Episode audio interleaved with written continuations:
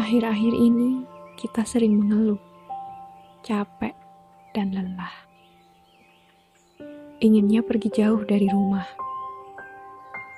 Sudah tak sanggup bersama, inginnya cuma berpisah.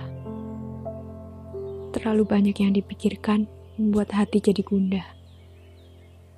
Resah, hidup seperti kehilangan arah. Sebenarnya, kita ini kenapa?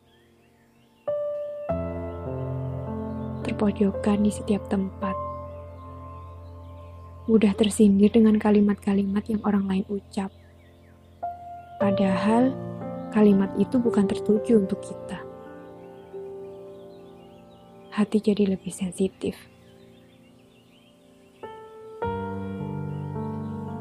Istirahat. Mungkin memang benar kita butuh istirahat. Biarkan pikiran dan fisik rehat sejenak. Barangkali pikiran kita penuh dengan hal-hal yang tak perlu dihiraukan. Penuh dengan bagaimana jika yang sebenarnya belum tentu terjadi. Barangkali juga akan membawa kita jauh ke tempat yang sebenarnya belum tentu akan jadi milik kita.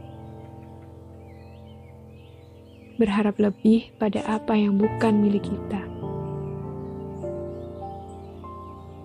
Rehat.